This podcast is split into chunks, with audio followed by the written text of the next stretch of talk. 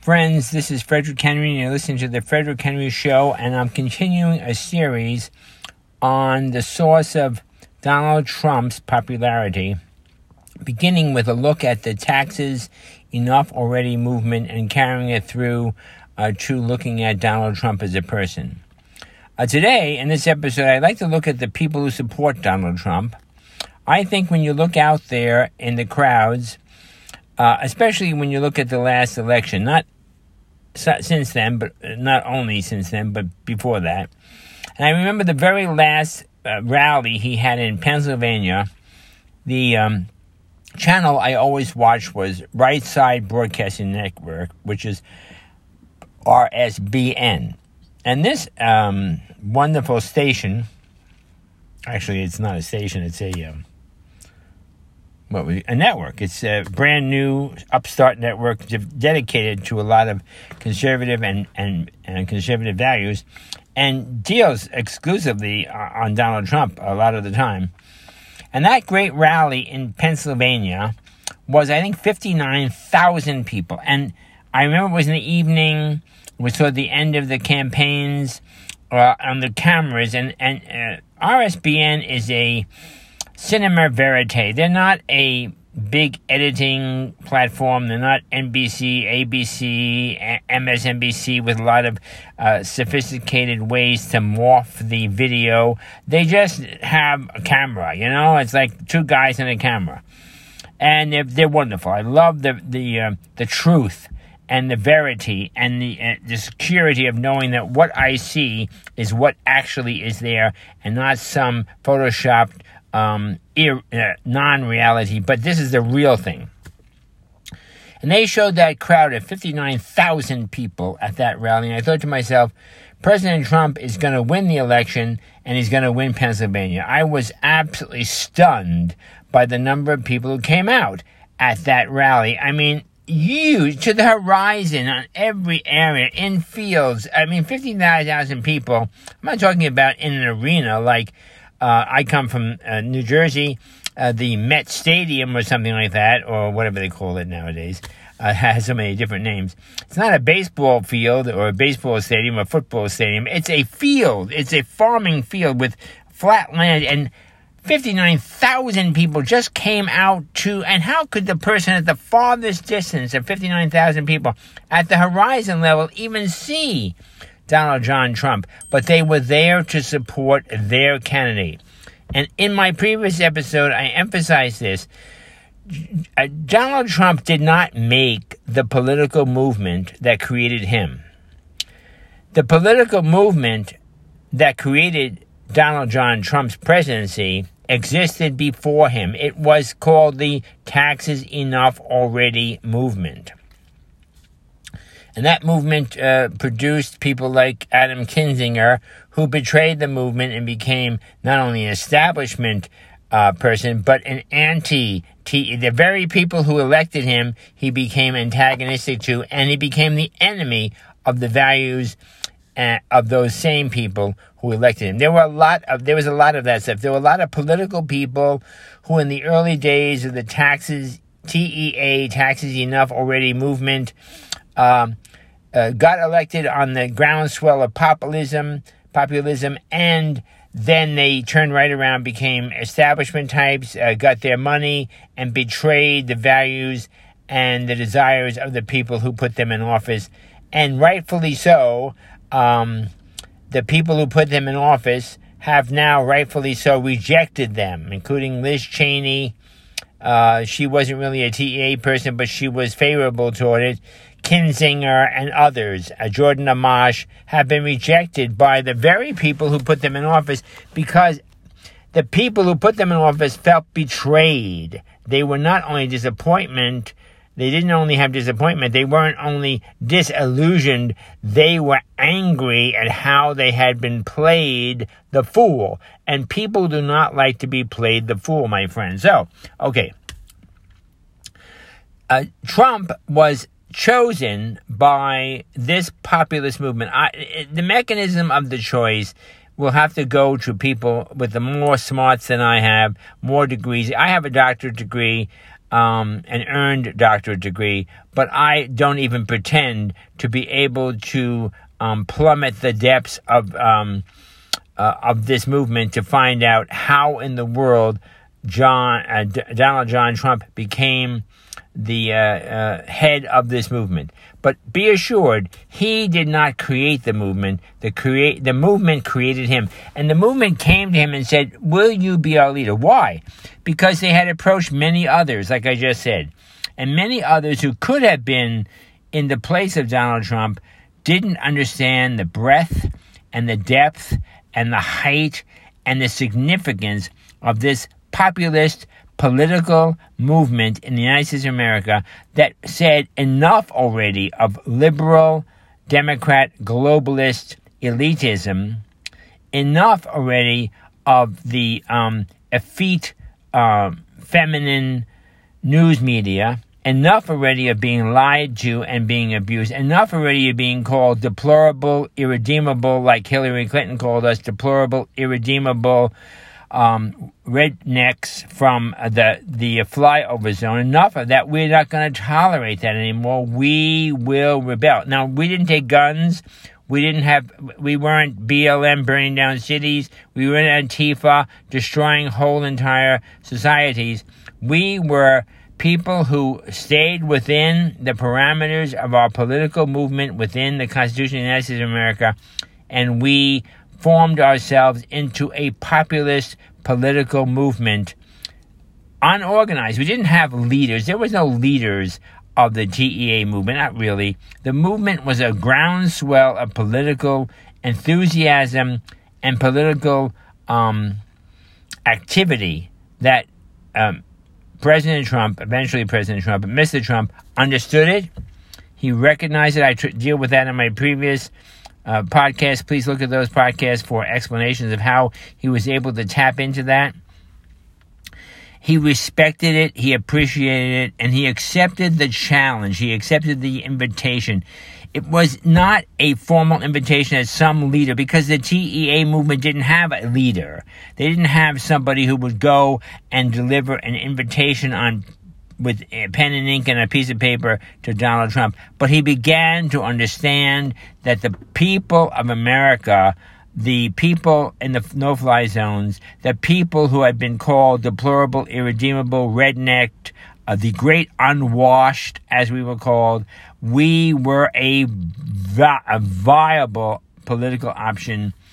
Uh, and he accepted our movement because it was patriotic, it was pro America, and he, a great salesperson, a great um, media person, understood that it had to have a name, so he called it the MAGA movement, Make America Great movement. He talked about that openly. He did not hide that. He didn't uh, hire um, effete snobbery uh, people in the advertising industry to come up with that slogan. He came up with it himself because that's what he felt the people wanted to hear, and the people loved it.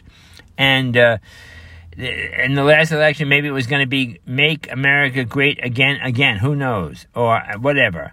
But it doesn't matter. He understood the need and he took the challenge and he became president in the United States of America, uh, much to everybody's delight.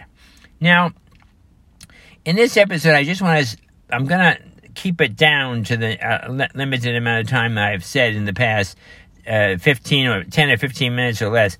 But in this segment, I'd like to emphasize the factor which I've been talking about all along, which is the people of the United States of America, the voters of the United States of America, the people of the earth.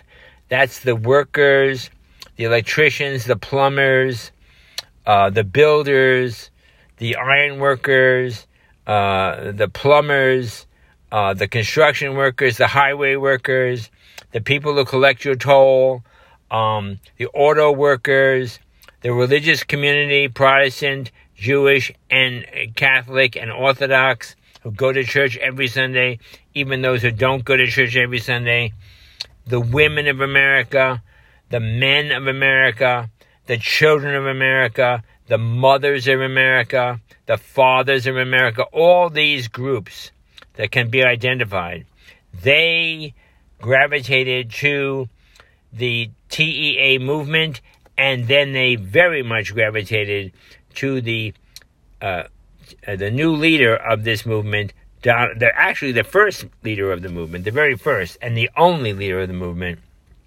Donald John Trump, who accepted the challenge, saw the opportunity, and rode this populist wave of enthusiasm, political enthusiasm, to the presidency. It was not a negative movement, it was a popular movement, it was a positive movement. It was a Make America Great movement, and Donald Trump was able to distill the essence of what the voters wanted. They wanted positiveness. They wanted pro religion. They wanted pro family. They wanted pro school. They wanted pro authority. They wanted pro constitution. They wanted love for country, love for nation, love for flag, love for patriotism, love for the Constitution, love for the Declaration of Independence, love for our history, love for our people, love for the beauty which it is to be called an American, to live in America. You know, now we have 2 million people a year, about, about more or less, take away 500,000, doesn't make any difference but we have hundreds of thousands of millions of people from South America and the world running to our borders, running over our borders to come here. Not for money, not for a cell phone, uh, not to uh, live on welfare, but for opportunity, for a chance to be free, for a chance to be Americans, for a chance to live in America, for a chance to have the American experience, for a chance. These people are coming here because they have a dream. Martin Luther King said, I have a dream. And these people have a dream to go to America, to live in America, to be Americans. Yes, they might speak a different language now, but their children will speak English eventually. They may still hold some great affection for their previous cultural, ethnic, and religious experiences around the world because this isn't just South America, this is the world that's, it, that's coming across our border, our southern border. But they're all coming here because they know the value. They understand what it means to say, I am an American. I live in America. I have the American experience. I love America. America, uh, the Pope John Paul, when he came here, got off the plane, that beautiful Polish English accent said, America, America, God shed his grace on thee and crown thy good with brotherhood from sea to shining sea. And then he kissed the earth of the United States of America. Pope John Paul II, who I was privileged to see up front and personal in his appearance at the stadium in New Jersey by special invitation of the Archdiocese of Newark. Wonderful, wonderful experience. And a thrilling experience, one that I will never forget, besides the fact that he's a saint now. But nonetheless, so I, I met uh, one of the greatest patriots of the world, a world patriot, a pope, and eventually a saint uh, who loved America, who loved Poland, who loved freedom. He lived under the Nazis. He lived under the communists. He knew what communism was about. He knew what Nazism was about. He knew what tyranny was about. And he knew when he said, America, America, God shed his grace on thee and crowned your good with brotherhood from sea to he knew what he was saying. He wanted America to hear that. And America heard that. The TEA party knows that value. The people, the the uh, the, the tens of millions of people who voted for John uh, Donald John Trump in the election, they know that's their value, that's their core, that's their essence politically and culturally. And so the essence of that value is Americanism, American exceptionalism and not to be ashamed of it, not to keep it selfishly held to the chest, not to grasp it with a fist, but to share it with the world. Indeed, no doubt. But that's the um, power that Donald John Trump had as and ha- and still has as an American political figure. Now I'm going to try to deal with this in a few uh, one minute left, and when we read about attacks against Trump, when we read about the uh, elite the, the, the effete elite, liberal, Democrat, globalist snobs attacking, whether it's in the media or the FBI or the CIA or the Democrat Party, attacking Trump. It's not Trump. They're not attacking Trump. He is you. He is me. He is our chosen leader who has accepted our invitation to be the leader, and he has fought the fight. He has run the race, and he has he has earned our respect and our appreciation and our support because it's not about Trump. They call it Trump derangement syndrome. Fine, and then you call it what you want. But the reality is, it's the people, the people who backed him, the values that made him, uh, the religious values that honor him, uh, the dignity and integrity of the American worker, farmer, uh, man, woman, and child, family member, family leader, and, and community leader.